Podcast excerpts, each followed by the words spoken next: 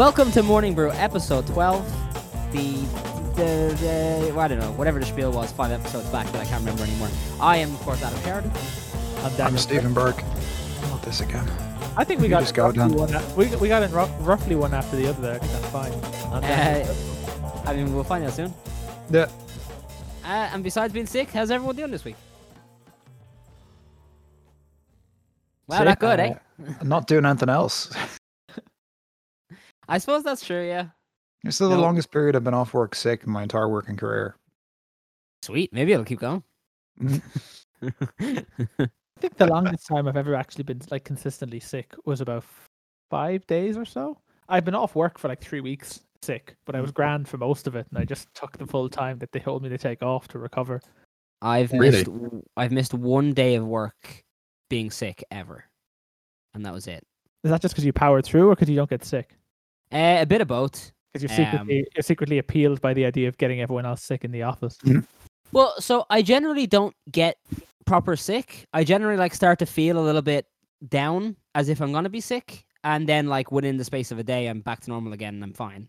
You know what I mean? Like when you kind of feel like, oh shit, I think I'm gonna get a cold. The, the day after that, I'm back to normal again and it's gone.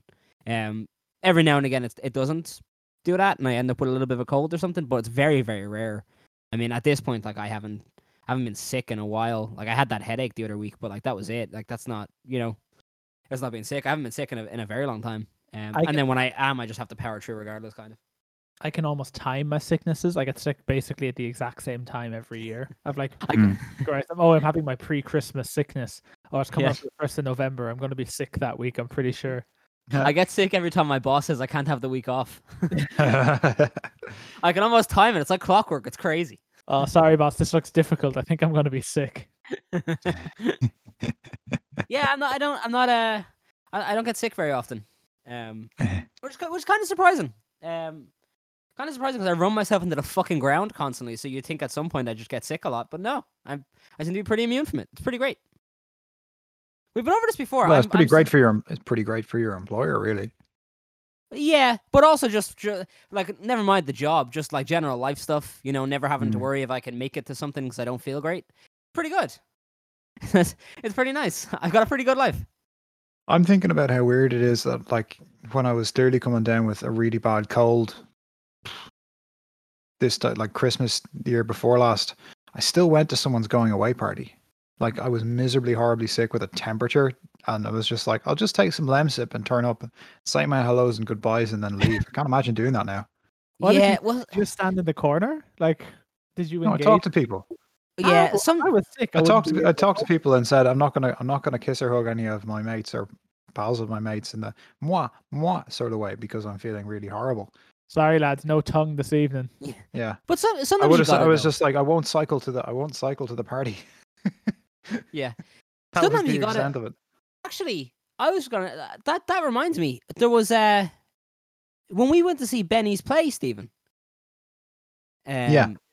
That that day, the perfect example. I we were set to go to that the day of, literally the morning of. I felt terrible the morning Yeah. we were supposed to go, and I said to Stephen, "Hey, don't." Like, don't count me out just yet. Give me a few hours and I'll get back to you. By one o'clock, I was like, "Yeah, I'm fine. I'll, I'll meet you there." Mhm. and I met you there in the early afternoon. I was fine by the end of the day. Perfect Maybe example of it. hungover. No, I wish. Can't I imagine wish. doing that now post COVID. Oh wait, no, uh, fuck. This is supposed to be a no pandemic zone, isn't it? The fucking two yous were on it last week. God damn. Excuse me, excuse me. I have a bacterial infection. It's not COVID. Th- that was your whole fucking sticking point. You kept repeating that it wasn't COVID on the non COVID podcast. And then Dan joined in. I don't Fuck. remember what I did, but You were talking about the doctor, feeding the doctor. Anyway, hopefully by the time this airs, I'll be right as rain all over again. Hopefully. In fairness, it's airing in two days' time. So let's really hope. Let's be real optimistic here. it's going to be tragic to listen back to this after you die tomorrow. And, Yeah. Yeah. When it goes out on Monday and we have to put a, a, a part in the podcast to say, hey, very sorry, Stephen's actually died now. You can Like play it at my funeral. one of those things where we have to put a, Hello and welcome to Morning Boo. Bong. yeah. I mean, it, open with it a w- solemn, hey guys. I'm not feeling so bad great. news. I mean, it would be pretty typical of this friendship to to play the last memory of your recording and it starts with a dick joke. so you know that would be pretty typical of uh of this group. We edited for respect to your mother. We- we- There's all of the acceptable parts of the podcast. It's down to a minute and a half. So I was I was out earlier. Um, me and Aoife were were ring shopping for the wedding rings, and I seen something very interesting in the Stephen's Green Shopping Center. You can rent advertising space for an entire year on the side of one of the bins for only five hundred quid. Really? An entire year, dude. A fucking year. That seems like I'm good value. really, I'm really I'd fucking say, out, out, I'd say the outdoor ad market has absolutely crashed. Holy fuck. I I seen that and I literally thought, I think I'm gonna put a morning brew ad up on this fucking bin. Where's the bin? Uh, it's well, I mean, there's lots of bins in there, but uh, the one I seen was specifically as you walk in the door, and I Yeah, seen it next to It's the a pretty escalator. prominent bin. But Yeah, you get I to seen pick it- which bin. I'm pretty sure, yeah. I mean, they're all empty. None of them have ads on them. First How much do you think? served, how much do you think it is to get an ad on Dublin Bus? I'd say that's dirt cheap. Five hundred for the year. Five hundred for the decade. It's an anti-Dublin bus ad up on Dublin bus. I this got driver probably a wanker. I I seen this earlier, and I literally thought like I might put a fucking morning brew ad up here. I might stick a morning brew ad up here with a QR code on it. Five five hundred for the year is pretty fucking good. Who the hell uses QR codes? Anyone that has a phone. I don't use QR codes. I never have. My phone doesn't have a QR code scanner. When we were in I don't know how. I don't. I honestly don't know how to work. uh, Get a scan a QR code. I I've never felt ha- the need for it. I- I'll let you know now. If you have any phone that's updated past the OS about three years ago, you get your camera app out and just put your camera app over it, and it'll do the rest for you. Yeah, I, I thought my camera Hmm. did that, but it doesn't. Maybe my phone's just that old. Maybe They have It's these, you- like, there what's it is called? there. Yeah, there is apps on it. Like there is like QR code apps, but most phones now have it built in. I mean, it'll depend on the OS, I suppose, but most phones have it built in where if you just hang the camera over the QR code, it'll just scan it and bring you to it. Hmm. Which I mean, in I fairness, is a fucking idea that you think of now and you think, man, that's really cool, and then you think. Some fucker's getting paid like, you know, nearly seven figures a year to think up ideas in Silicon Valley. He should have had this idea 10 years ago. what a fucking stupid idea that you didn't come up with it till right now.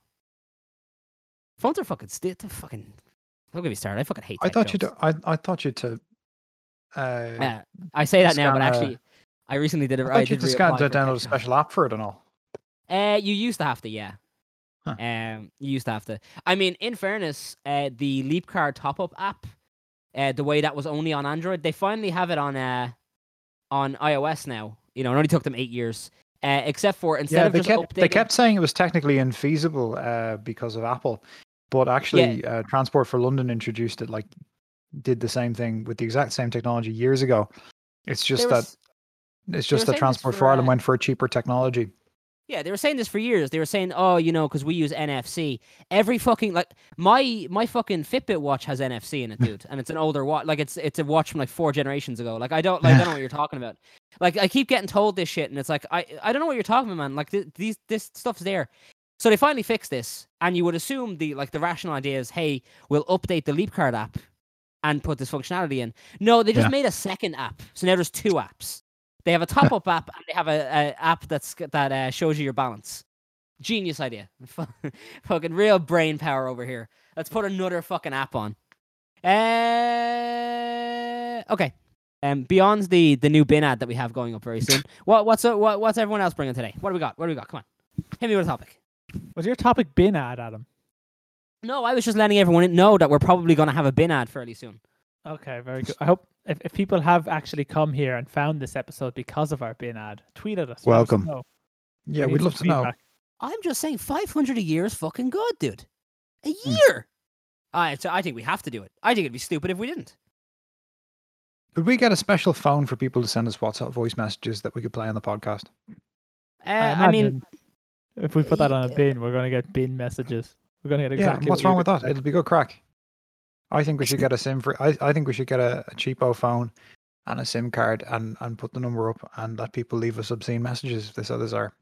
okay, we can look I at it. mean, nobody will get back to us, I'm sure, but that'd be fun. Oh, oh, please! People ring every fucking number they say on the street. I can't tell you how many pub bathrooms I've been in and called Gavin for a good blowjob and never gotten a good response. Poor Gavin. He's all talk. I think the fact that he won't blow strangers the, means that he's probably not very good at it at all. I think it's a lie. I think it's false advertisement. Okay, I, I do have a proper topic today, but someone else go first. All right, I can go. So yeah, you go. for whatever reason, I assume because of my previous uh, playing of um, Warhammer Total War, I've been being suggested a shit ton of videos now for Warhammer 40k on YouTube. You're And I was initially fairly disdainful of it, but the more I look at it, the more I think, yeah, actually, that is a kind of hobby, an alter like if I lived an alternate life, I would get into. So I, I- suppose the topic for today is just kind of hobbies that you think you would enjoy, but you will never ever take up for whatever reason. So like Okay. Warhammer 40k is a classic, or models in general, great example. The idea of buying them, painting them, you know, playing with them seems very peaceful. Seems very fun. I'm already into board games. It seems great. But then at the same time, where am I going to fucking store them? I'm not going to spend that much money getting into something. I'm not going to play against what I imagine the typical Mhm. Warhammer 40k community is. I'm probably shit at painting and will do it once or twice and will be so disheartened I won't want to continue at it. So I, I I feel like there's a lot of these kind of I would almost want to be the person who could do it, but I'm, I'm Yeah. subconsciously very much aware that I can't. I I am with you there. I I also like the idea of having some kind of like, you know, quiet like model building slash painting afternoon hobby, something that's like quiet and not technology based. The idea of spending all that money and putting them somewhere as well to me is like fuck this. Get the fuck out of here, dude. I don't want this. This is what I, I can't do. It's the same reason why I really like card games, but I could never get into like playing a card game in real life. Um, first of all, because I'm not a virgin, but also, but also the bigger problem is, um, beyond that is that uh, man, it's so fucking pricey. Like you've got to spend like six euro for a pack of cards. And there's like eight cards in it, and then the one card that you need for like your real life card deck to play properly is like you know 200 packs deep. Like I, that that fucking drive me nuts. I couldn't do that. I could not get into that. So instead, I just play them digital because then I don't have to put any real money in, but I still get the joy of opening packets and, and finding these cards that don't mean anything. But in this in this digital world where they've put them, um, they're honest about them not meaning anything. It's completely upfront of like, hey, not only is this worthless, you don't have to put it somewhere in your house. And it's like, I love it. I love this is great. This is fantastic. Like top, uh, you know those top cards, the trading cards, tops Yeah, they're yeah. now they're now all digital. Like you, they have like this entire digital marketplace. Love it, love it. Never gonna actually buy it, but man, the idea of uh, the idea of having a card that I know is worthless that I don't actually have to have, br- love it. Excellent. I, I think you're I think you're right in that like a lot of almost as well a lot of the um the concern about any of these hobbies is that they cost so much fucking money. Yeah. Uh, and you can't just pick okay this is the experience I want to have because you have to like you know go through a default pathway like if you're Yeah, you know okay if you take a models if you buy Well- these models first paint them learn them and maybe then you can get to playing I don't know the fucking orcs or it's whoever you it's why it's why I fall out of um. So one of the things that uh, for some reason people are always surprised by is that I am actually a pretty big comic fan, but I fall in and out of following comics because they're so fucking expensive. Like a single comic is not that pricey, but the problem is that there's like a million comics that all come out, and then there's other comics that are related to it, and they lead into a bigger comic. But you have to like tracking these things and like following up on them and buying them, and then you have to store them somewhere in the house. And uh, uh, I fuck, I can't, I can't keep doing it. I fall in and out of it every few years, and then like I catch myself sometimes being like, oh, maybe I will check out, maybe I'll check out the new Nightwing series that came out. Maybe I'll check that out. I liked the last one. Maybe I'll do it again. Then I have to stop myself. I'm like, no, no, stop it. It Stop is. It's it's it's true. Like even so, I used to be uh, not used to. Be, I used to collect board games. I still would if if um if the shops You had, more if there was any left to collect. yeah, if, Yeah. if- well, so, sort of right. So I, I, if the shops were open and you could browse, I probably would have a few more. But the problem is, you no matter how much value you get out of them, and I think actually board games are a good one because you, you buy it and you have it for forever and you can play it when people come over and everything else. But it takes up so much fucking space that I really just had to be like, I'm done. I own all the games I need. I have one of every type of game I'm vaguely interested in. And Yeah. the idea of having a hobby that has to end because your shelf runs out or because like you, you know you live in Dublin and you can't afford a proper house and you can't afford proper storage space. It's just Yeah. it, turns, it turns it off. You you'd like to have a hobby that you could theoretically do forever as opposed Well, to the, one you're like it's I'm the done same with now." video games. I've uh, I for the longest time wanted to completely switch away from having non-digital games because I just I Hmm. like you have to buy a game and then it comes in this big ugly case and you have to store that somewhere. And then you eventually you realize like oh i have 30 of these fucking things now that are in the way. And i just hate it. I absolutely hate it. I have Mm. not bought a physical video game in years. It's all digital. And people will always bring up that sh- that argument of like well at any time those digital games are gone. And it's kind of like listen i'm okay with that if there's a if a The other, game the other problem is though that they are never gone. I mean, some some are. There are definitely like cases where like stores have been taken down or files have been removed from servers and they're like they're accessible now, and like that is a Right, worry. but also, but also, I have the inability. I, am not capable of throwing out some of the games I had so much fun with playing when I was, you know, years and years and years ago. And I'm like, I totally want to play this again. However, I think I'd be more content to. I think my my urge to play, let us say, Crash Team Racing, is going to be just as satisfied if I play the remastered version on PS4 or PS5. yeah, hundred percent. But even still, I still have the fucking disc sitting around the house somewhere, Yeah. Along with the you. PS1 that doesn't work. Yeah. yeah, I like, because I haven't convinced myself that I, am ready to throw it out yet or get rid of But it. But Yeah. that is a the console doesn't work, and b a lot of physical games if you have them. Like I, I went home. Uh, Mm. Discs are scratched to Christmas. fuck too. Exactly. Yeah, my mum was like, "Keep which ones you want." I'm throwing out the rest. And it's like, "Oh, I can't throw out Sly Cooper." I look at the fucking disc, and yeah, it, it, looks it looks like it's some alien engraving. Yeah, Yeah. it looks like people have. It looks like we wiped a window with it or something. It's terrible. It- there's basically no clear space left on I it. mean, in fairness, it is because when you're a kid and you open the PlayStation or whatever, you take the disc out, you take it out and put it on the floor, and you put the other disc in the PlayStation, and that sits on the floor for about two weeks until you kick it across the room and finally put it in the case.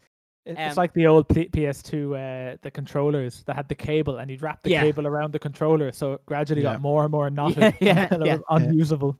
Yeah, I mean, look, I, Um, I do get the argument of like, hey, this digital game might get pulled from a store someday and be gone forever, and it's like, hey, that is a worry, but also That's for I'm people an- who collect video games to worry about. Yeah, exactly. I'm an adult. I'm an adult. I've got a fucking I've got a job and a credit card to pay off. Like I you know, if if one day I go to play fucking like Just Cause 4 and it doesn't work anymore, I like I'll move on in my life, man. I, I you know, I it's it's not going to bog me down for too long. I will I'll be okay. Having gone through two house moves in the last year, it's only made me more and more determined to reduce the quantity of shit that I own from three three carloads in the Yaris to 2 Mhm. I mean, I'm just I've had enough of it at this point. Yeah. I mean, as you guys know, I and admittedly as well, like one of the reasons for this is that I am a minimalist. I prefer not to have Mm. things. And actually that's one of the things that puts me off buying stuff for myself is that I think like I'm going to have this thing in the way. You know what I mean? I Mm. buy this and now I have this now and I have to carry this around and move it and I have to put it somewhere in the house and thi- this is now just in my life and that puts me off as well. Um Yeah. that is now dead in the water though because uh I have a fiance. So that like I am Mm-hmm. my life now is a series of trying to reduce everything in life and slowly it somehow builds back up and it's a never ending battle on my It side. just means you're sacrificing more of your space for her yeah, space. yeah, yeah. Like we'll be out and Aoife will be like, "Oh, we should get these." I, I don't know, like fucking clothes pegs. And in my mind, I go, Mm. "We have, we have a clothes peg. There's a Mm. clothes peg at home. It's perfectly fine. We don't need five more." And then like we have clothes pegs. I'm like, "Fucking, fucking clothes pegs." are and then I have to deal with that and then finally accept it and move on in my life. You can tell Yeah. you've been out shopping with Aoife recently. yeah. And anyway, Steve, you haven't mentioned what would be one of your uh, hobbies that you think you'd enjoy, but you'll never actually get into. Well, oddly enough, it was Warhammer. I've, I was about to pull down the starter kit that I bought, opened up, looked at the paints, and said, "This would be a fun lockdown project." Um, a good six months ago, I think I bought it at the start of lo- I, I bought it at the start of like the the pre-Christmas lockdown, and been just like, "This will this will be me for the autumn now. I'm going to learn how to paint Warhammer finally." Like all my, I think the Warhammer universe is a terrifically realized bit of pastiche. It's tremendous fun to and like watch and enjoy the content. Read lots of the books, played lots of the video games, painted exactly five Space Marines really badly when I was younger. Then got bored. My brother used to be really into it. Uh, his stuff is probably around here somewhere. yeah, it's it's definitely a hobby that I like. You didn't even have Yeah. to mention David, and I would have assumed David would have been mad about it. oh, he was. and He loved it. He was Yeah, really, yeah. he was actually really good at painting them too. He was quite. He's quite a good hand for it. Me, I've absolutely no patience for doing artistic stuff whatsoever. Um, Yeah. yeah. I also I also bought a guitar, uh, which I've tuned, uh, learned to There play one go. chord on, and uh, put all put all my leftist badges on That's the all that guitar case that I found, and uh, I haven't taken it out of its case in the entire time I left lived in my old flat. Look at Guitar- that. All you all you need is rose-colored glasses and are you could be the new. Bono. Yep. Guitar is another one because I bought a guitar and I used to play guitar when I was younger, so I had like a Mm. base level that I knew I could get to fairly quickly. But if I didn't have that, I would not touch the fucking thing. I would. Yeah. I try, wouldn't be immediately good at it, and would give up. And that Yeah. sounds childish, and that sounds like you, you you're like you know you're you're giving up really quickly. But yeah, fuck it. I have very limited free time, Yeah. and I don't know if I want to learn something else necessarily. I don't know if I want to not enjoy something for a certain Mm. period of time before I can enjoy it. I I play guitar. I play I play guitar and bass. Um, I just don't have a bass at the moment, just because the flat's not um particularly big enough. And also, in fairness, Why don't you Um, borrow one of Rob's basses? He's about ten. that's all right. Well, see, look, the other problem with a bass is that like I do I do the odd time miss miss having a bass to play around with when I'm bored, but they're very noisy. You know what I mean? And it's in a smaller apartment. It's not a it's not great with it. Um, so I mean, it's it's definitely like when I get more space or when I'm somewhere where I'm going to be settled down for a bit longer, I'll probably buy another one. But uh, yeah, I, I play bass guitar. I'd recommend a lot of people to get into uh to get into music. Music's a great little uh little hobby to play around with when you're bored. Or main reason I bought the guitar was because I was drunk and considering buying a keyboard with my lockdown Oh, savings you last should year. have bought a keyboard. Yeah, yeah, yeah. And but Well, like not not a proper yeah, keyboard. but I, like I would have spent about like- yeah, one of the monster ones. no, yeah, no, no. But like one of the Casio ones with all the electronic effects and stuff. Yeah, that's what I was. Con- I was thinking. About, genuinely thinking about getting like a big old cool. so you know, one of these things that would let you start an indie band basically by yourself. big fucking And then I and then I said, hmm, do I want to spend do I want to spend fifteen hundred quid on something I'm not going to use, or do I want to spend three hundred quid on something, or like hundred and eighty quid on something I'm gonna not going to use? Yeah, yeah. you know. So I managed Yeah. to rein in my expectations slightly there. Being realistic about what I was going to do. In fairness, though, it's hard to have a fucking hobby as an adult. it's really 100%. is, it's really hard to have a hobby as an adult. Like, you know, you fucking you go to work, you come home, you have a million other commitments, and then you're like, oh, cool, I have 45 minutes to myself this week. Um, this week where I can get something done for myself, and at the end of it, you're kind of like, "Ah, fuck. I get, I um, I guess like I'll just I'll reply to email on the couch instead of doing anything productive. then I guess instead of doing anything for me. And God forbid your hobby should have require multiple people. I keep thinking Yeah. this to myself. Like I, I enjoy board games because Nuri is into them as well. So it's like you can have Mm. at least one person to play with. But so many games I own are essentially aspirational. Like yeah, if I ever manage to get four friends in one place again, and it's not you know the first time we're seeing each other in months, so we're all just going drinking, then I'd be Mm. able to do this. Like yeah, if I'd gotten into this as a hobby when I was in college or just out of college, that would have been perfect. But it was like the, the further time we go on, the more time Yeah. you spend working, the I less mean, time you actually do that. admittedly, the three of us did have a shared hobby for a while, and I was only reminded of this earlier today. Was No, it was podcasting? it was smoking shisha. to the point where, Uh, to the point where, do you not remember when we were gonna move into that place in Portobello? The first thing we were gonna do was buy a shisha pipe. I do remember. That's, oh, that's- Imagine what the rent on that would be now. Fucking hell. Oh, that fucking Portobello place! I actually walked by it recently enough, and that Mm. Portobello place now is easily fucking what twenty two hundred quid a month, twenty three hundred a month. How much was it? Oh, when and we the looked- rest. Jesus. Uh, when we were looking at it, I think it was. f- I don't remember. I don't remember. We went to see so afford, many places. I could afford it for twenty two hundred a month. remember. Now. So for context, for anyone listening, this was well, how many years ago now? Ah, fucking six. Seven? Six or seven? Yeah. We were looking around for somewhere to live. And, Yeah. I guess um, six because you got Stephen was in Kinvara for five. Yeah. And yeah, in so I guess end, about six years only- ago. it took ages to find somewhere because they didn't want you know they they they, they didn't want lads they have, most places only want women um and then you know the only way we ended up getting somewhere was by essentially not being foreign so they didn't want women but they especially didn't want foreigners so that's why we Yeah. were offered the place that In we ended up- fairness, we almost got the Portobello place. The thing that fucked us is, and because Dan, you were with me when we viewed the place. Do you That not guy remember what happened? like money The guy in- in front of us. Yeah, where he said he'd go guarantor on it. That's what fucked us. Mm. His student son was moving in with a few of his friends, and his dad said he'd go guarantor on the place. And as soon as they said that, I turned to Dan and was like, "Well, that's gone. Huh. That's gone. That's that's out for us. They'd fucking love for this kid not to pay rent in four months' time, boot him out, and chase the dad up in court for for the rest of it. Like, it was um, also it was an ideal house to live in if you were in your early 20s and that it wasn't oh, it wasn't full student, so it wasn't super grim. But it also It had wasn't that great light fireplace. You couldn't wreck it, you know. Not yeah, it had that. It had that really fucking great fireplace in the sitting room that would have been fantastic for um for when loads Shisha. of people were over. Like how yeah for shisha.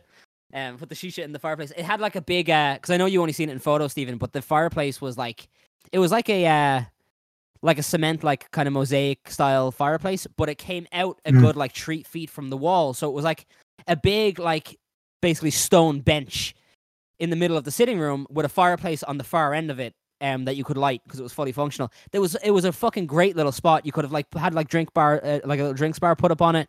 Could have done board games on it. You could put a TV up there. Could have used it as an actual fireplace if you wanted. Fantastic. It was great. Can't and that fucker all. ruined it. Can't And he win 'em ruined all. it. It was then that Adam realized that the only thing he cares about in anywhere he lives is a fireplace. It's the only thing he wants. It really No, brings the I room actually- together. I feel I feel I feel guilty about having a fireplace and lighting a fire. I fucking uh, for some reason people don't. Uh, I'm gay for the environment. I'm like super gay for the environment. I don't know what it is about me. I just I it really freaks stuff freaks me out to the point where like I'll rinse out like if you got like a coleslaw container or whatever like like in a supermarket I'll rinse that out and everything. I'll dry it. I'll recycle it like a fucking lunatic. Like I rinse out fucking cans like cans of coke and stuff and like, dry them and put them in the in the, in the recycling and stuff. I would feel incredible guilt about lighting a fire. Like I would, gen- I would genuinely feel guilty about lighting a fire. Me and Eve have regular. with yourself, going, "I don't Yeah. need this." Me and Eve have regular arguments where, like, if we buy a house, she wants to have a nice fireplace, and I've said that we can have a fake fireplace that is actually just like a fire effect. it's not actually fire, and we have this is a regular back and forth argument. I just feel, I feel real guilty about it. I, I would, I genuinely feel guilty. You could just have a hair dryer with orange felt taped to Yeah. it. Turn. Ooh. Oh, so Just get some a, heat off this a, guy. You could just get a really small wood burning stove, like a one kilowatt model, just to provide a little bit of heat. It's an expensive. It can be an expensive job, but I mean, if you're building the house yourself, for instance, uh, it'd be handy enough to do. Yeah, I, uh, I don't know. I just I feel guilty about burning things. You know what I mean? I felt like I don't know what it. I just I I even switched off. I don't even use aerosol cans anymore. Like I, I haven't used spray on deodorant in fucking years. I use roll on deodorant now. Like some kind of hippie. I've been using roll on and stick deodorant since I was 12, and I used to get so much stick for it in school because it wasn't Lynx. Ah, I I use see what you did. I just slap a I slap a slice of ham. I just slap a slice of ham under my under my armpits for twenty minutes. No, I just uh, I used to use I used to use spray on deodorant and then I stopped years ago because I was like I don't like roll on deodorant. Um, but I'm just gonna have to get over it. I'm just gonna use it till I like it. and that's this is where I am now.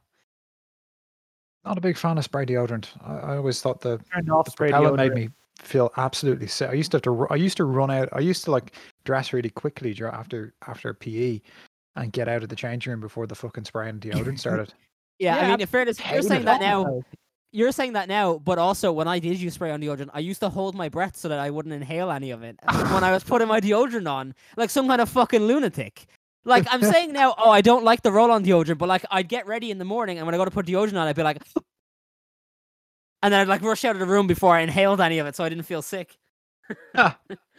I'm sure everyone everyone knows the person in the gym or when they went to Irish college with or anything like that who would just instead of showering just bathe themselves. cover himself. Yeah, if you go to any Flyefit in fucking Ireland, you'll be able, you'll find that guy in ten minutes. Actually, when I was in the Gaeltacht, one of the boys uh, that I was sharing the dorm with, um, he had he used to get two cans of deodorant and like, I don't know, do some sort of Oh, like, like- like, he was a like like he was a double, gunslinger. double dragging himself. Psh. Yeah, a little bit of that. He did Oh, that, there you go. right? He did that, but also he used to like. I'm gonna have to find some props here to work with and put down my microphone here. Hang on. I don't just want the tropical breeze. I don't just want the summer fruits. I want the tropical summer breeze fruits. Psh. So he he like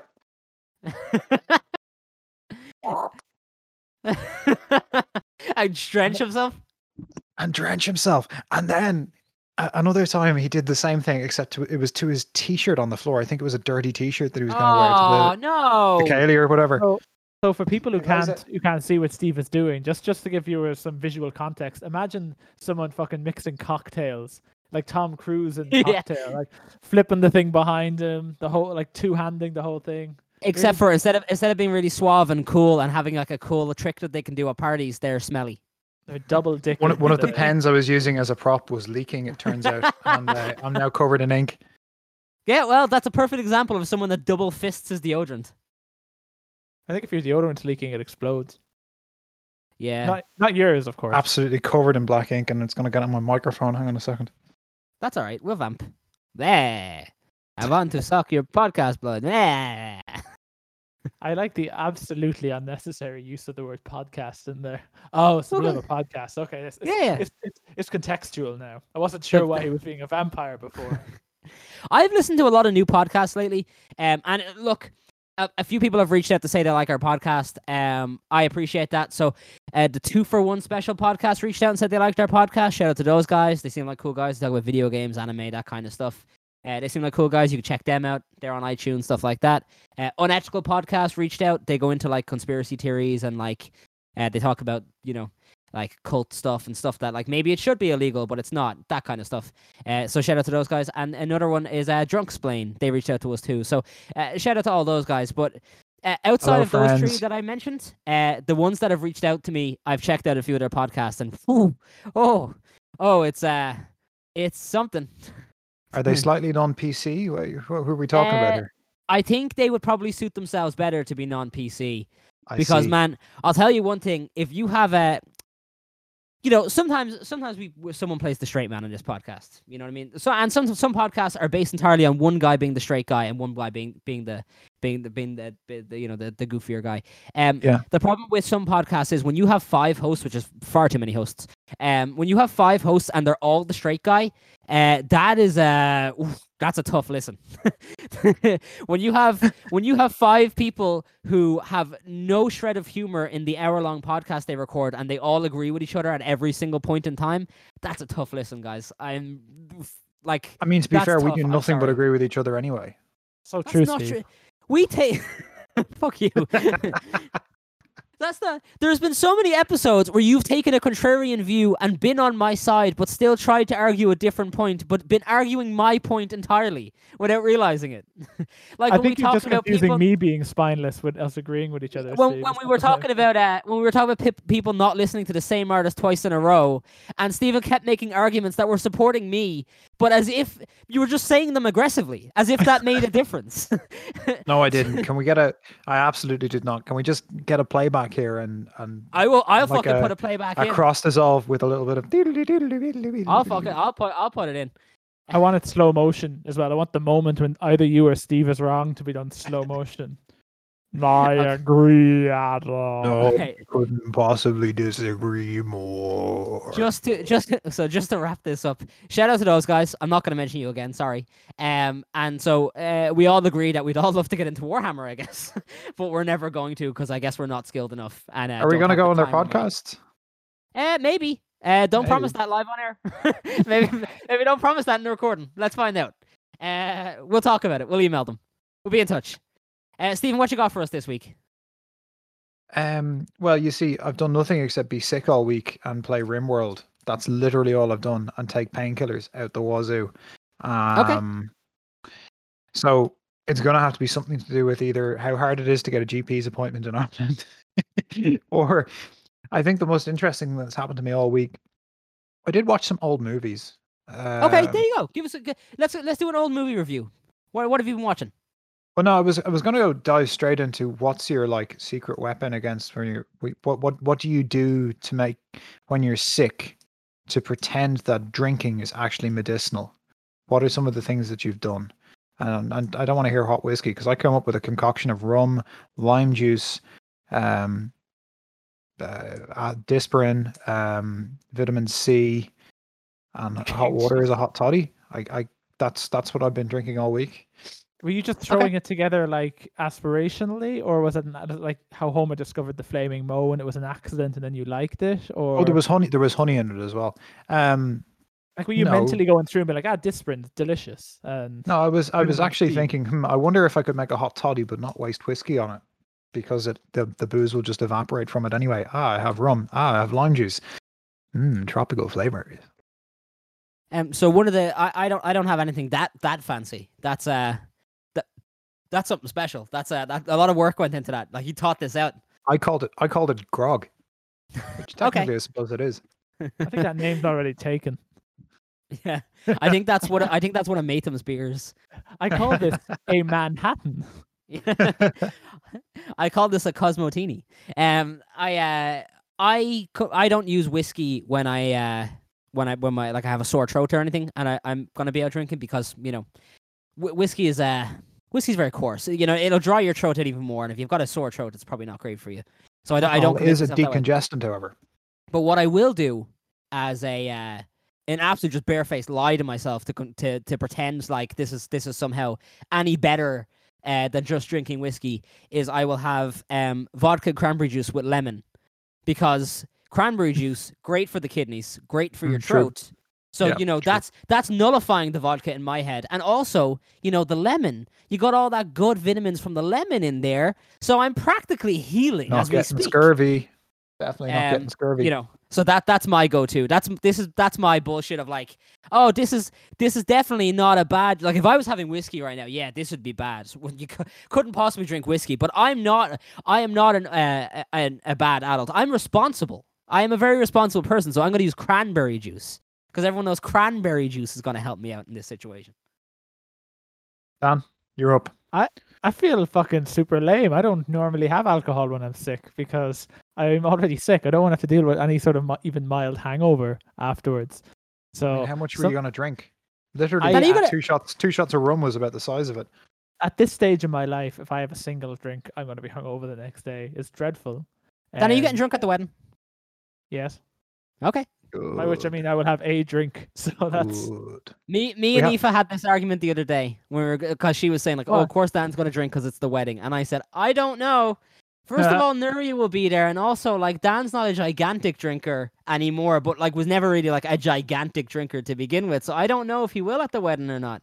I think he might slow down. I've, Um, s- I've drunk in, I've been drunk in front of Nuria before. You know, I know. It's- but you've just- never been you've never been uh, uh, drunk like this group drunk in front of Nuria. That's true, and I'm not going to get shit faced at your wedding either. I have to make a What a pity. speech. I'd be, I'd be- I'd What a be too pity! I was hoping there'd be someone for Rob to fight with.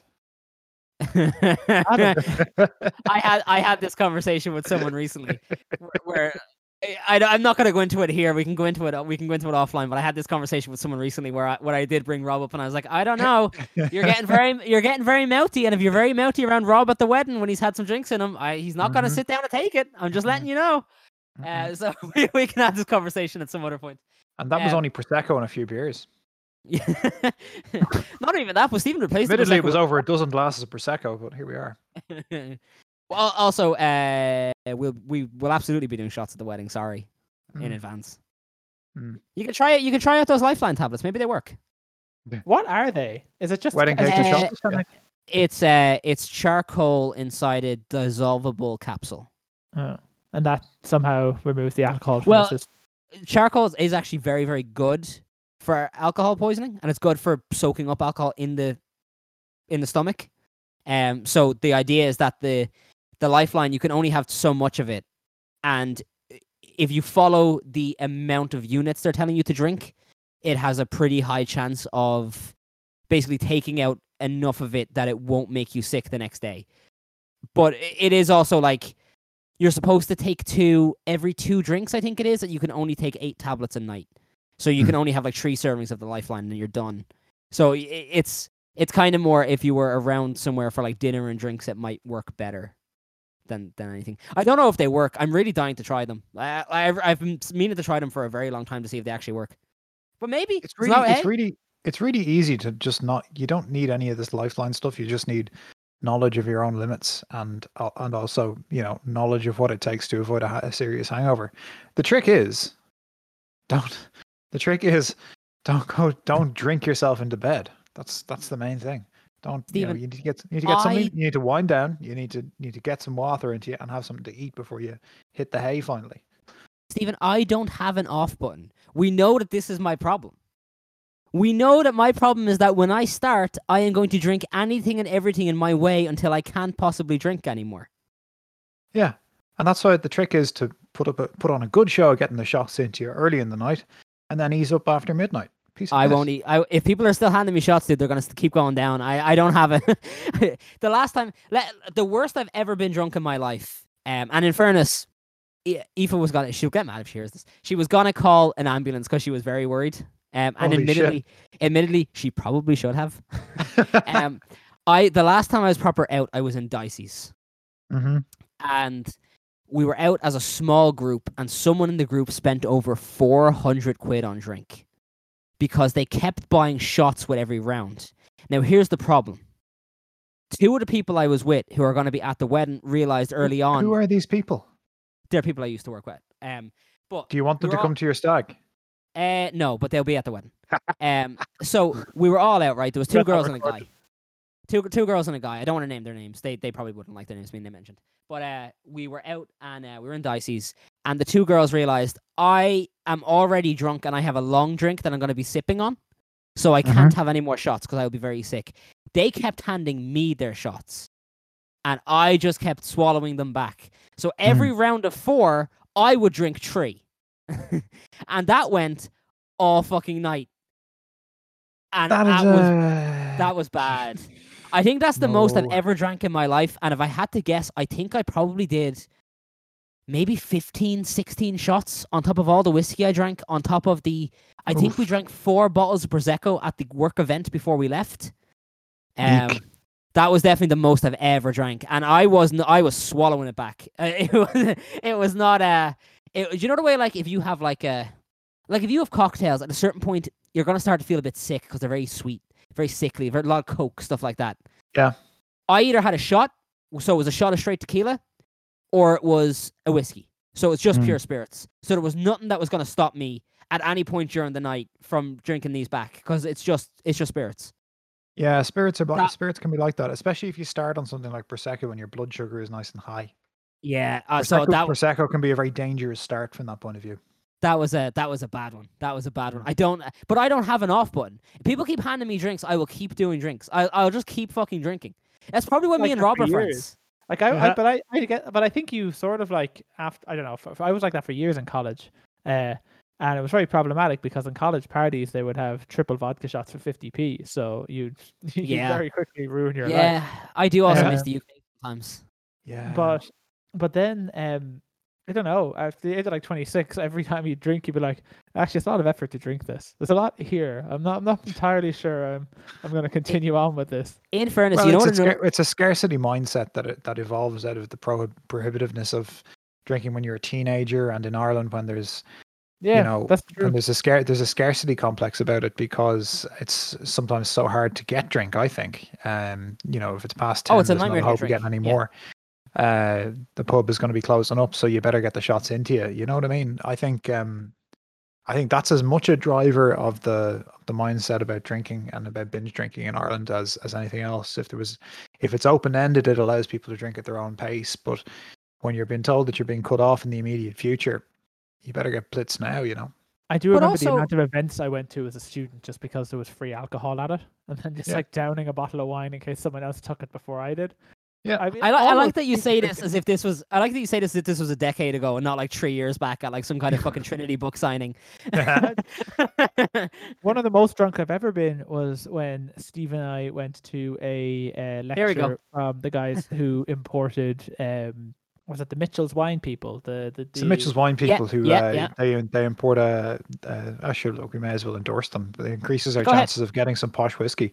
Uh, yellow spot, green spot, and probably soon red spot. I think is the one they call it. They they need to age that for slightly longer before they can. But they brought back this line of whiskies that they used to be do a big line in, and basically they fermented in sherry barrels in their uh, Dublin where in their Dublin bonding house. and after think the the, talk, I think the red spot they, is what uh, twenty five year twenty five yeah, year age. like that. It's very, I think it's, so, uh, yeah. it's Something like that. 30, is it? But after the talk, they brought in a bottle of yellow spot and a bottle of green spot for a tasting to a bunch of academics who didn't give a shit about whiskey. So Yep. there was basically an entire bottle there that he just, when he was leaving, the, the your man, Mr. Mitchell, essentially just gave to Stephen. I like, here, you have this. So It was, it was those me. It was me, you, and well, we didn't take it home. I think, I think it we left. drank, in, we drank it there, and then I tried to. It wasn't just you- it wasn't just you and me, remember it My was- combination were- for my bike. there that was somebody for else. That there was were for the best. people there, though. There were some other people there, though, weren't there? It wasn't just you and me. There was probably some other postgraduates, but That was a fucking guardian angel that stopped you from remembering that bike lock pin. Yeah. That's Yeah. what that was. Then I called. Then I called my friend, said I was really drunk and wasn't sure to get home. Then forgot I'd called her. Walked all the way home, and she went to find me and couldn't find me. And Uh, Why didn't, why didn't you call me? hey, I don't know if you can shout out people who wouldn't want to be mentioned on the podcast. Anyway, um, I, I didn't call you, Steve. I didn't call you because I figured you were equally drunk, uh, and she was the only person I'd know who would be around college at the time. I think I just got the bus home, and went to bed. I also got the bus home. I walked to the bus and then was like, I think I'm. I don't know if I have any money. Can I just sit here? And the bus driver let me. so what's I the got wor- what's the weirdest night out you've ever had? Like I don't mean like oh this night's. I- I just Uh, mean like a night which is kind of just bizarre because I know we've had some weird nights. Like for example, me and Stephen were Probably, out one. probably the night. Probably the night Rob Rob started with Kev Shields. oh man, someone should have filmed it. I did. Yeah, but you, it, it- that's a short video. I wanted. I, I want like an extended cut. I want like a fucking. I want a real extended cut. Yeah, I don't know. Like I'm. I'm thinking of like. Obviously, the Dicey's night was a bad one, but that that wasn't so strange. That was a bad one. Um, in fairness, normal bad. yeah, yeah, and also I. I won't go into it. Uh, uh, so, yeah, I'll get in trouble. Um, that was a bad one. But I do also remember me and Stephen were out one night, and we randomly met in town to have like one or two drinks. We we weren't even out that long, and I can't remember what bar we were in. Um, but all of a sudden, like some girl in the bar just came over and said hello and shoved her tongue in my mouth, and then I was like, all right. And then Stephen was gone, and I was like, oh, I guess Stephen went home. And then I couldn't find Stephen, so I left the bar and we ran into each other at the Nightlink stop. Yeah. and Stephen had somehow found somewhere to get a newspaper. That sounds like your something I- priority. on That sounds like night. something I do, but I don't. I've absolutely no recollection of this. Usually, um, usually what I would do is if I saw, I think I, I probably saw you getting off with somebody. I'm just like, well, there's Adam sorted. I'm going. I won't. I won't crowd him. I I would have I didn't I wasn't there with the one. I was there with my pal Stephen, and when I turned around, he was gone. I was like, oh shit! And then I was looking around the bar for you. I thought maybe you were up getting a drink or something. Couldn't find you for ages. And then I was like, oh shit! I guess he's gone. And then I couldn't get in touch with you, and I ran each, ran into each other at the Nightlink stop, and Stephen had a newspaper in his hand, and I was like, all right, I guess that's where you went. the, new, the newspaper is the weirdest element of this. Yeah. Like, yeah, Well, it was obviously Saturday night. It must have been a Saturday night, and I was buying a Sunday paper. I think yeah, I think it was. Yeah, yeah. I think the weirdest night out I had was when I initially just met a friend of mine uh, in college for like we are just having a quiet pint, and you know, again having no off switch, you start and you keep going. So we decided we do a pub crawl. Essentially, we just pick Yeah. the direction and pub crawl in that direction until the pub's closed. So what was that like one in the morning, two in the morning? Uh, because we were going to like the late bars and everything. And so we Yeah. ended up at three in the morning in an old Jamaican man's cafe watching wrestling until we got kicked out when I said Stone Cold Steve Austin was better than The Rock. And that Yeah. I mean, in fairness, there is a night that Stephen might remember where him and Rob went off to have a few drinks and they ended up in someone's apartment watching midget wrestling. like live sure? or like on TV or in person. No, in, it, it was uh, it was on TV. Um, yeah, I remember because Stephen sent me a text message saying they won't stop watching midget wrestling, and it was a picture of the TV with midgets wrestling. Sure, midget wrestling isn't the the approach. This rings a bell. This rings a bell. First but again, all, I've it is not- absolutely no recollection. I, I don't know what the circumstances were at all. First of all, midget wrestling is literally what it's called. It's not called little people grappling. It's called midget wrestling. That's how they bill it. I'm not saying you're misreporting. What year do you it, think I'm this just saying was? that's another problem with the whole Yeah. endeavor, is what they call it. You know what I mean? They have all like they have all your favorites, but in midget form, like Rey Mysterio. Oh, never mind. He's just regular. He's normal. Normal. okay, is that is er, what? What did you pull over there, Stephen? What What have you got? I know. I got out my big pile of pictures because I know there's a picture of the aftermath of one of the weirder damn it. nights in it somewhere. Okay, okay, okay, okay. That's fine. That's You fine. just I'll vamp- allow you this. Just vamp for a second, and I'm going to pull it out. Give me the Uh, podcast blood. Nah. The podcast blood. Uh, I come to suck See, your he blood. gets it. Fucking Dan had a problem with this earlier. You get it. You're on the same page. There's a friend with- of ours who's a pussy magnet. That was literally just a picture of a man with a cat. But That's true. Uh, I know it's We in here somewhere. we want to vamp Steve, but you're just going, uh, and we can't. All right, we, Well- we can, we can. Well, we look, it, start, it can back. started. We can cut It it started normally enough, really. I mean, it was just when it was when we were on Erasmus in Germany. We went out drinking and stayed out the entire night, um, waiting for the first tram back from the city centre of Munich, because they start at five a.m. I think maybe yeah, it was five or six in the morning. I think I think But so, instead yeah. of like getting a taxi home, we just stayed in this sports bar drinking all night, which I, ha- I wasn't mentally prepared for. I must admit, like I wasn't mentally prepared for the fact that there was a bar that would let us drink all shaggy that- night. was that your first time as an adult being in a bar all night long? Like like at first like oh yeah, yeah yeah. yeah. yeah, yeah. Like uh, I think I'd had my dinner or whatever else, but I at at some point you're just just like my my eyes are square. I- I'm so tired. Ah, here it is. Anyway, after we got we got on the tram, and Declan and Colin and was this English girl. I think there's somebody else there. Uh, but anyway, we, we all got it as far back as the tram stop opposite our apartment, which was a terminus. And in the middle of the terminus, there's this at the terminus there's this big loop, and in the middle of it is just there's like this this estate green.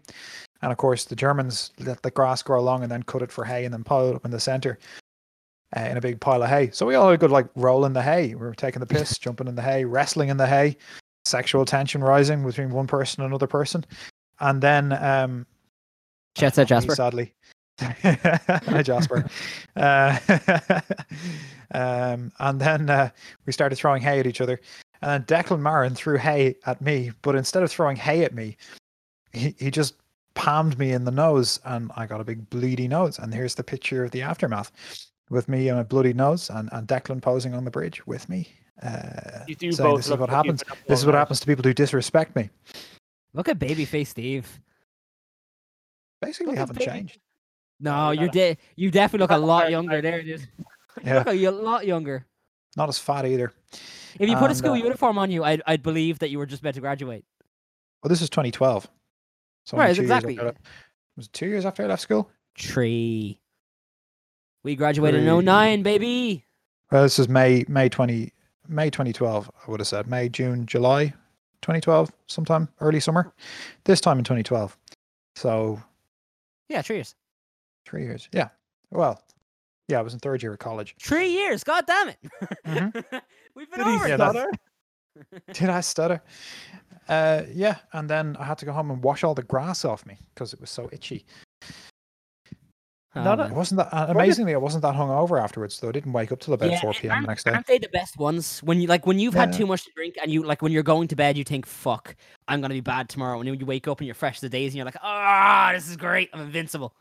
Yeah. Ex- Wait, after all the fighting and being boxed in the nose, I think I'd sobered up quite. A, I just Oh. so, ah. just sobered up almost enough. The punch How to the face knocks the alcohol out. How does the Yeah. wrestling fit in this? But just, That's a but different night. just, but just Oh. bear in mind that this was, was when all this was to come up. when all this was taking place. We were all like rolling around in the hay. It was seven o'clock in the morning, directly opposite a really busy tram stop full of Germans going to work, they're, waiting they're, for the first tram. they're used to it, dude. They're used to it. They know the deal. Um, I thought Dan was gonna bring up one of the weirder nights when we kidnapped him and brought him dancing. oh yeah. Let's leave that there. We, don't- we don't need context on that. That's fine. We kidnapped Dan one time, brought him dancing. He had a great time. I also once kidnapped someone on a night out because we thought we were helping him, but um, we were too drunk to realize he was just too dangerous to be kidnapped. So, wow. so Okay. we let Uh, we let him sleep on a couch uh, and cleared away from him. Essentially, he missed his bus home, and we were like, "You can stay with us," but he was a very aggressive man. So, we Yikes. just- Is this a friend or just a stranger? stranger? You're a fucking Uh, idiot. Yeah, I was 19 and I thought it was worldly. Yeah. Yeah. Yeah, that's He didn't- stupid, dude. That, that was in, good the, in the end, two of my other friends slept around him to protect everyone else in the house, Yeah. and I just went up to the top floor and had a sleepover with my friend. We Yeah. just, I- we watched, I think we watched Die Hard while while the I- danger man. I was gonna say a story, but it's it- it- I'm not gonna say it because I just realized it's it's similar to what you said, but like way too dark for the podcast, and I might get in trouble. So I'm not gonna bring that up. This is a comedy podcast. Everything here is lighthearted. Let's, we, you know, midget wrestling. Dan got kidnapped and brought to dance to Taylor Swift. Let, let's leave it there. That's that's a lot better than that's a lot be- better than some of the days. To be clear, the kidnapping did not force me to dance to Taylor Swift. Her songwriting ability forced me to dance. Yeah, you were already there. What are you gonna do? Not dance? You know what I mean? Listen, if there's a fucking dance floor, I'm on that dance floor, as any human should be. I, don't trust the man that won't on Taylor a dance Swift at your wedding, Adam. If there's no Taylor Swift at I wedding, I'm won't have the out. choice. I'm not the DJ. I'm not DJ disc jockey at the wedding. I'll be DJ disc jockey at your wedding. But do you not get to give them a list of songs you like? Or is there, Yeah, just like, there, Fuck it, there'll be some songs. There'll be some songs, but you know, you like to have a little mystery in there. You know, Are you are you and Maybe- Aoife gonna bust out some sort of coordinated dance routine? no. But if Oh, something comes on that everyone know, like something with a generic dance comes on and everyone's well aware of it, yeah, sure, fuck it, everyone dance. All right, Like Got rock the boat. Everyone knows the fucking rock the boat dance. You know what I mean? that's because it's easy. I Exactly. only That's know what I'm saying. Gangnam Style and the Macarena. I don't know any other dances. I only know Gangnam Style and Mambo Number Five. Anything I else don't in know. there, I can't do. if it wasn't on Kidz Bop, I don't know it. First of all, if Gangnam Style comes on, I will fucking murder the DJ. if Gangnam Style comes on, the DJ's going through the fucking floor. Ah. Absolutely will not be happening.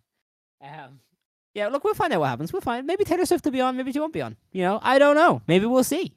Maybe we're maybe everyone's sitting around and fucking they might be giants somehow comes on. Who fucking knows, dude? It's a wild world. Maybe Uh-huh. Wild Wild West by Will Smith comes on. hopefully not the movie.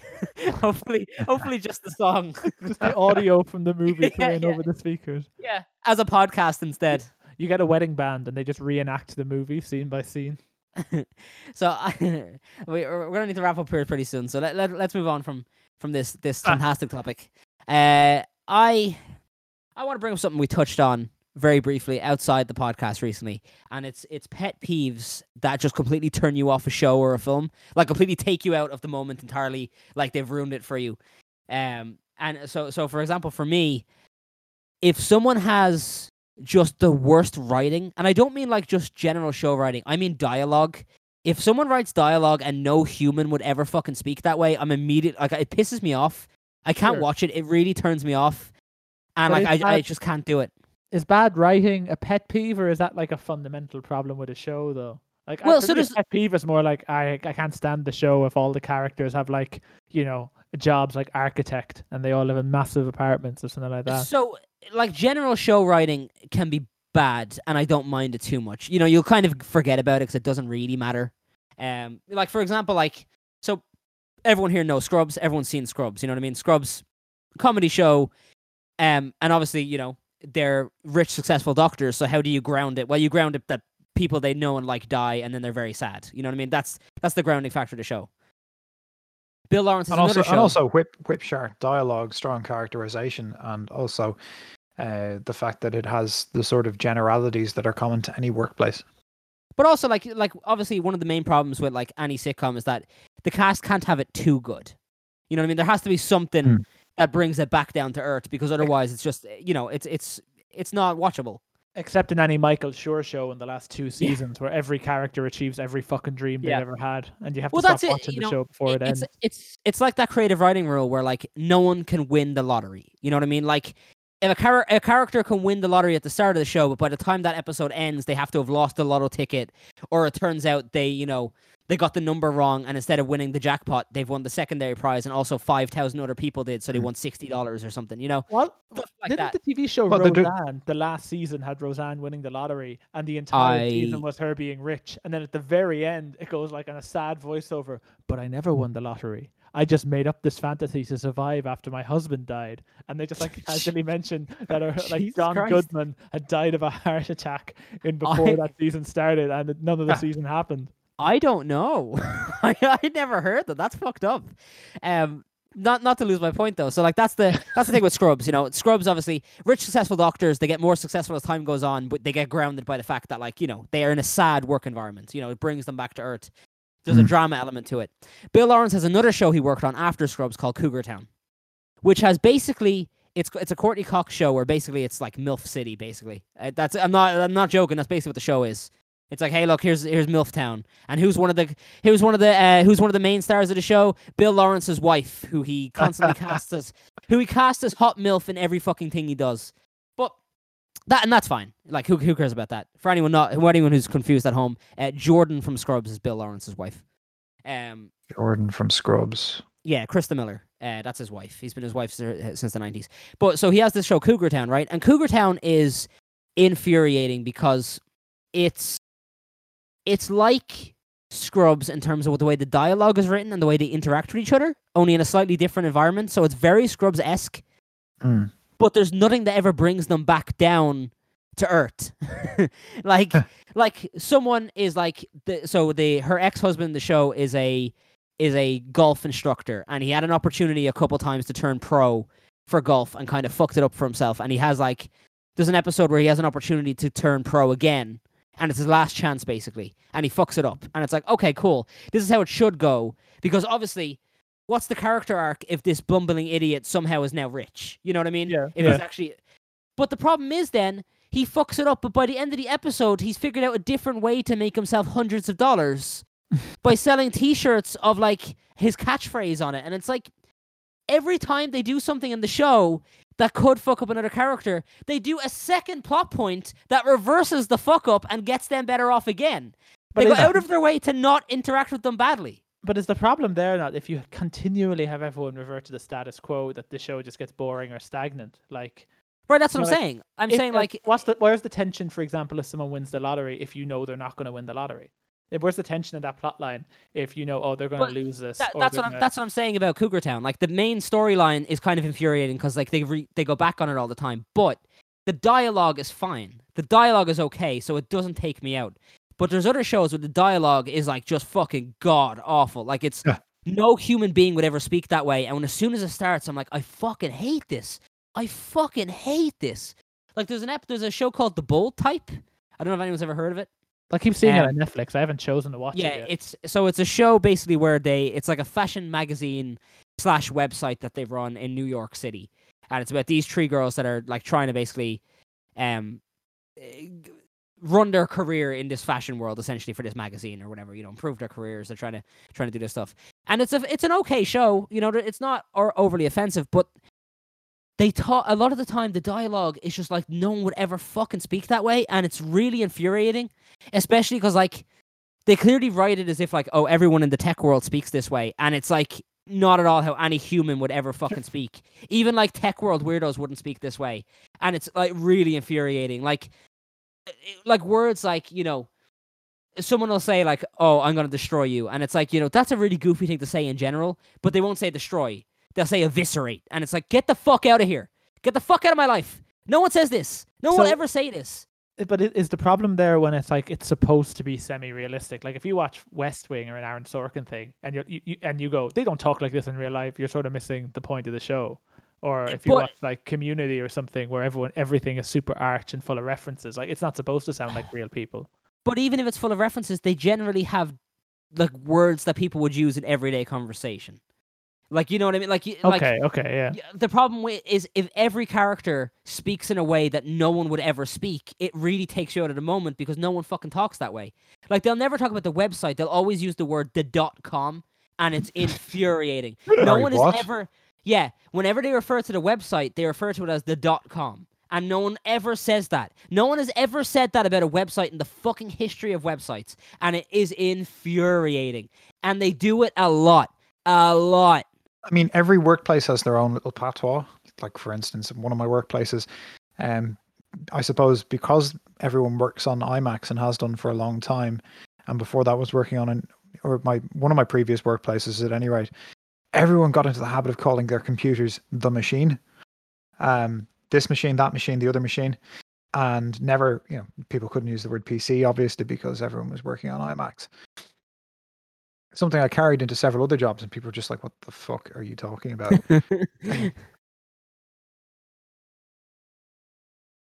The pewter. But yeah, no one has ever called it a dot com. I've heard No, it- people but- refer to publication sites as the site Yeah. or putting something online. Yeah. No they also do stuff as well. They also do stuff as well, and I don't understand. Like, I don't know how it's 2021 and people that are in Hollywood writing now, and I mean especially younger people that get into Hollywood. I don't know how any of them don't understand how the internet works. Like, they'll send a tweet out and they'll go, "Ah, we've had 500,000 retweets," and it's like, what the fuck are you talking about? What are you talking? What? What is this weird world you live in where you have like a fucking ten thousand percent engagement rate? What the fuck? I like think they had a whole plot line where they were like, "We've hit two million subscribers," and then uh, because they always mention numbers, and I I can't stand any show that brings up numbers because it's really I, I it's just a that's a pet peeve of mine in general. Like I I, I think that like if a show mentions money, I tune out because what the fuck does that mean? In this, i don't know what anything means in this world. I don't know how much money this character has or doesn't have or gets paid or doesn't get paid. So if you say like, "Oh, we need a hundred thousand dollars," I don't know if that's a lot or a little. I like I'm completely out of the loop on what this is supposed to mean. And until you tell me it's a lot or a little, I have no context for this. So it takes me out entirely. Like, why put a number on it? It's weird and arbitrary. There's a there's a sorry sorry go on. But the num- with the Twitter thing and stuff, they always do stuff like that where they're like, ah, we've run the numbers and we only had seven hundred thousand comments, and it's like, stop, stop this, stop, stop this now, stop putting these numbers on stuff, stop mm-hmm. it. There there's a really good joke in the show Good Girls, which isn't a good show overall. I actually do like that show too. It is terrible.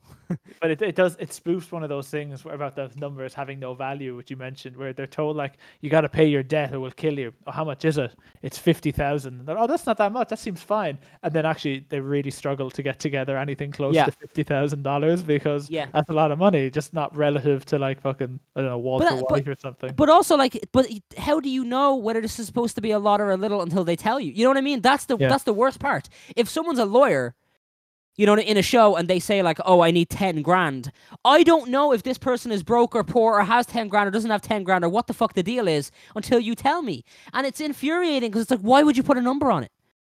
Like what? Like I don't. Uh, why are we doing that? I we think doing they should this? redub shows. I think they should redub shows to localize them based on local purchasing powers. I I need uh I need one month's rent. Oh, that's a lot. Fuck, Oh, this, guy- this this guy's really fucked. If he needs a month's rent, That's I- gonna I think that's gonna cost you. That's gonna cost you, buddy. I mean, that's gonna that's gonna take at least five hundred euro. yeah, to get that was done. my problem. That, that was my problem with Entourage, and I'll talk about Entourage on a different show because I've recently watched all of Entourage, and uh, I have a I have a lot of feelings on Entourage, but I'll save that for a different podcast. I think it's But they- very clear who chooses what TV is watched in your house based on the shows you've been watching. yeah, yeah, you're right. I've I've watched Gossip Girl, Gilmore Girls, and the entirety of Entourage, and now Cougar Town. So yeah, figure it out. I wonder who I wonder who controls the remote. figure it out as we go.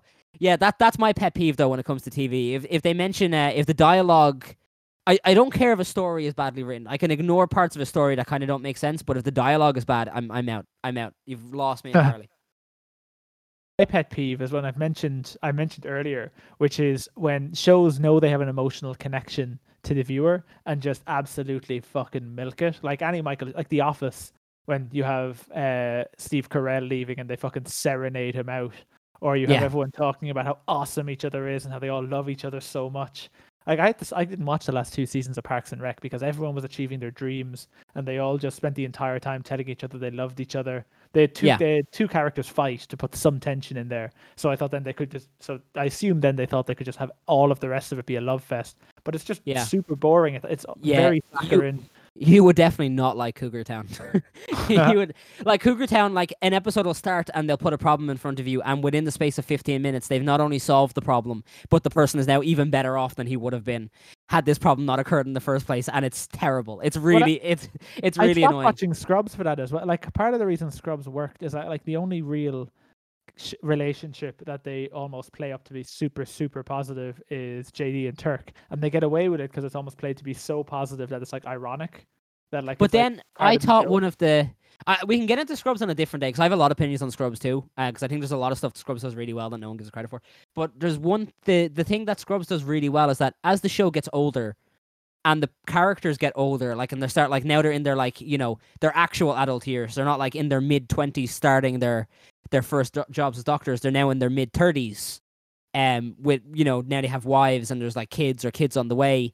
It then you know the the down factor is that like someone will get a an opportunity for a great job, but then you know it drags them back down to earth because they can't actually take that job because that means that they're going to be away from their child and they that you know uh, they have to then make the decision of like hey I have to leave my my great job and this extra money and all of my my friends that I get to work with on a day-to-day basis behind because life happens and you know what I mean stuff like that happens a lot and I, I think Scrubs does that well and Cougar Town does not do that well But then again, so like again, the same again. Yeah, we can talk about Scrubs in another episode properly. But for example, one of the things where Scrubs is way too saccharine is that they take Kelso, and by the end, he's just like a teddy bear. Whereas actually, the reason he was so good or interesting as a character in the first few seasons is because he was like, this guy's legitimately a He's monster. a bastard. Yeah, there's yeah, yeah. There's there's like one redeeming scene a season where he's like nice to his son or something. But like Yeah. he's like a wife abuser. He like he embezzled funds. He's terrible. And then the last two seasons, like, no, it was just the job made him make tough decisions. He's uh the the same actor plays Courteney Cox's dad in Cougar Town, and he's very funny. he's very funny.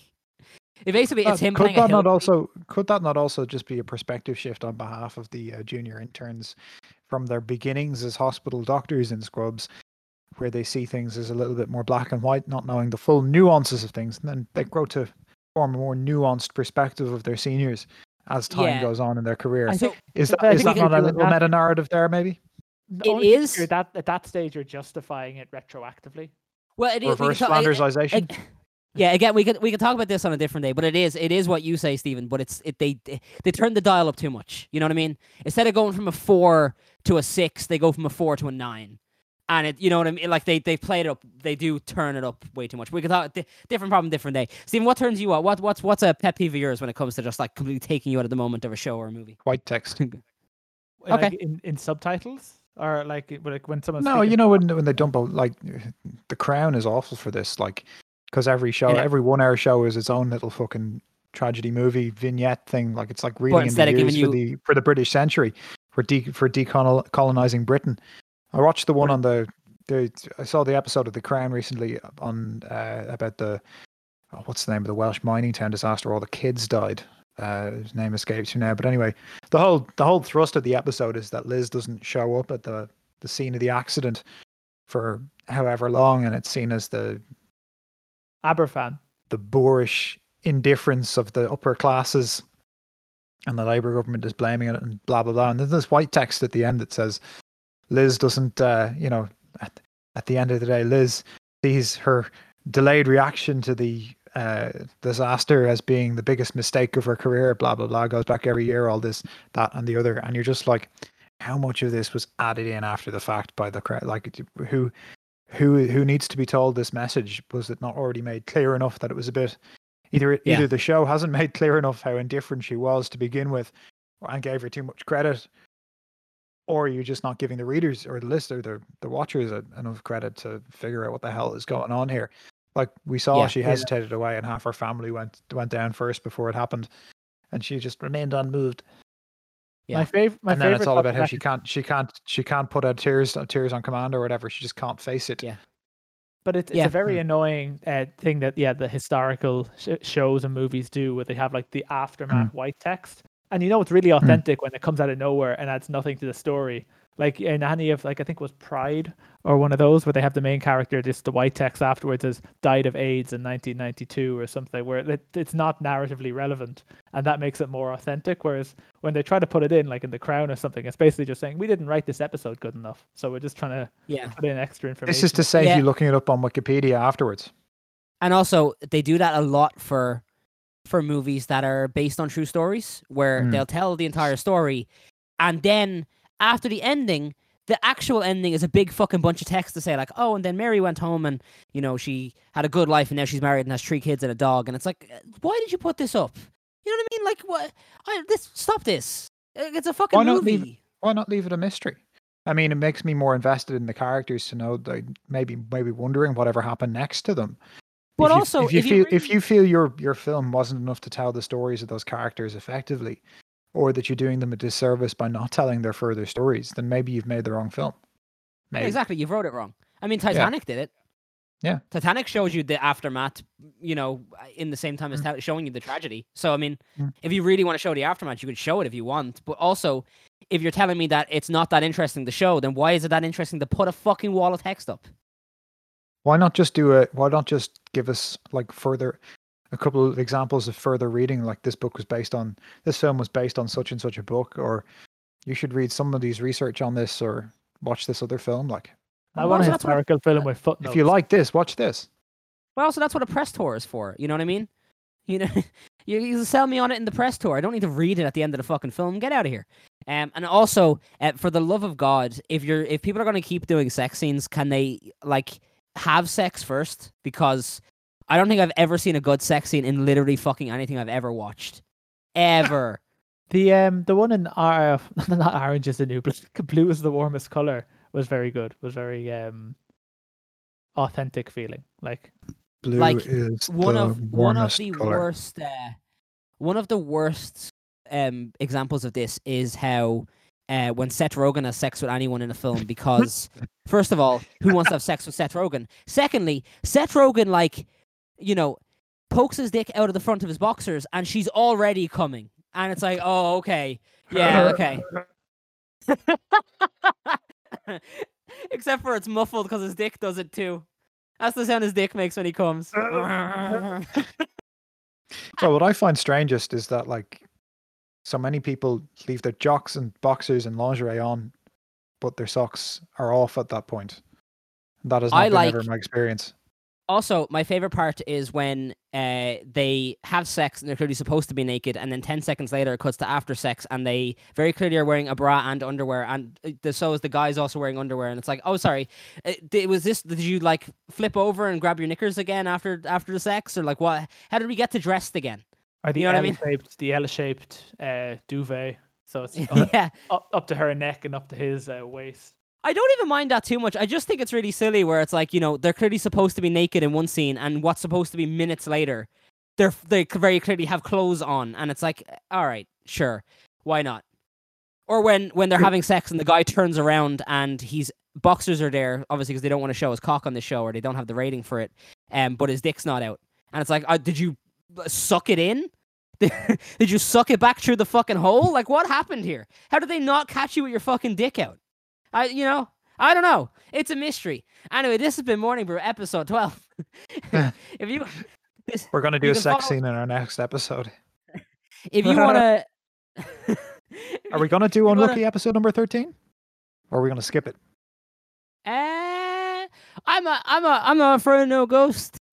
that's a that's a Star Wars reference for any of you guys out there that likes movies. that's a Star Wars reference. So it's Darth Vader, right? yeah, yeah, Darth Vader. Love it.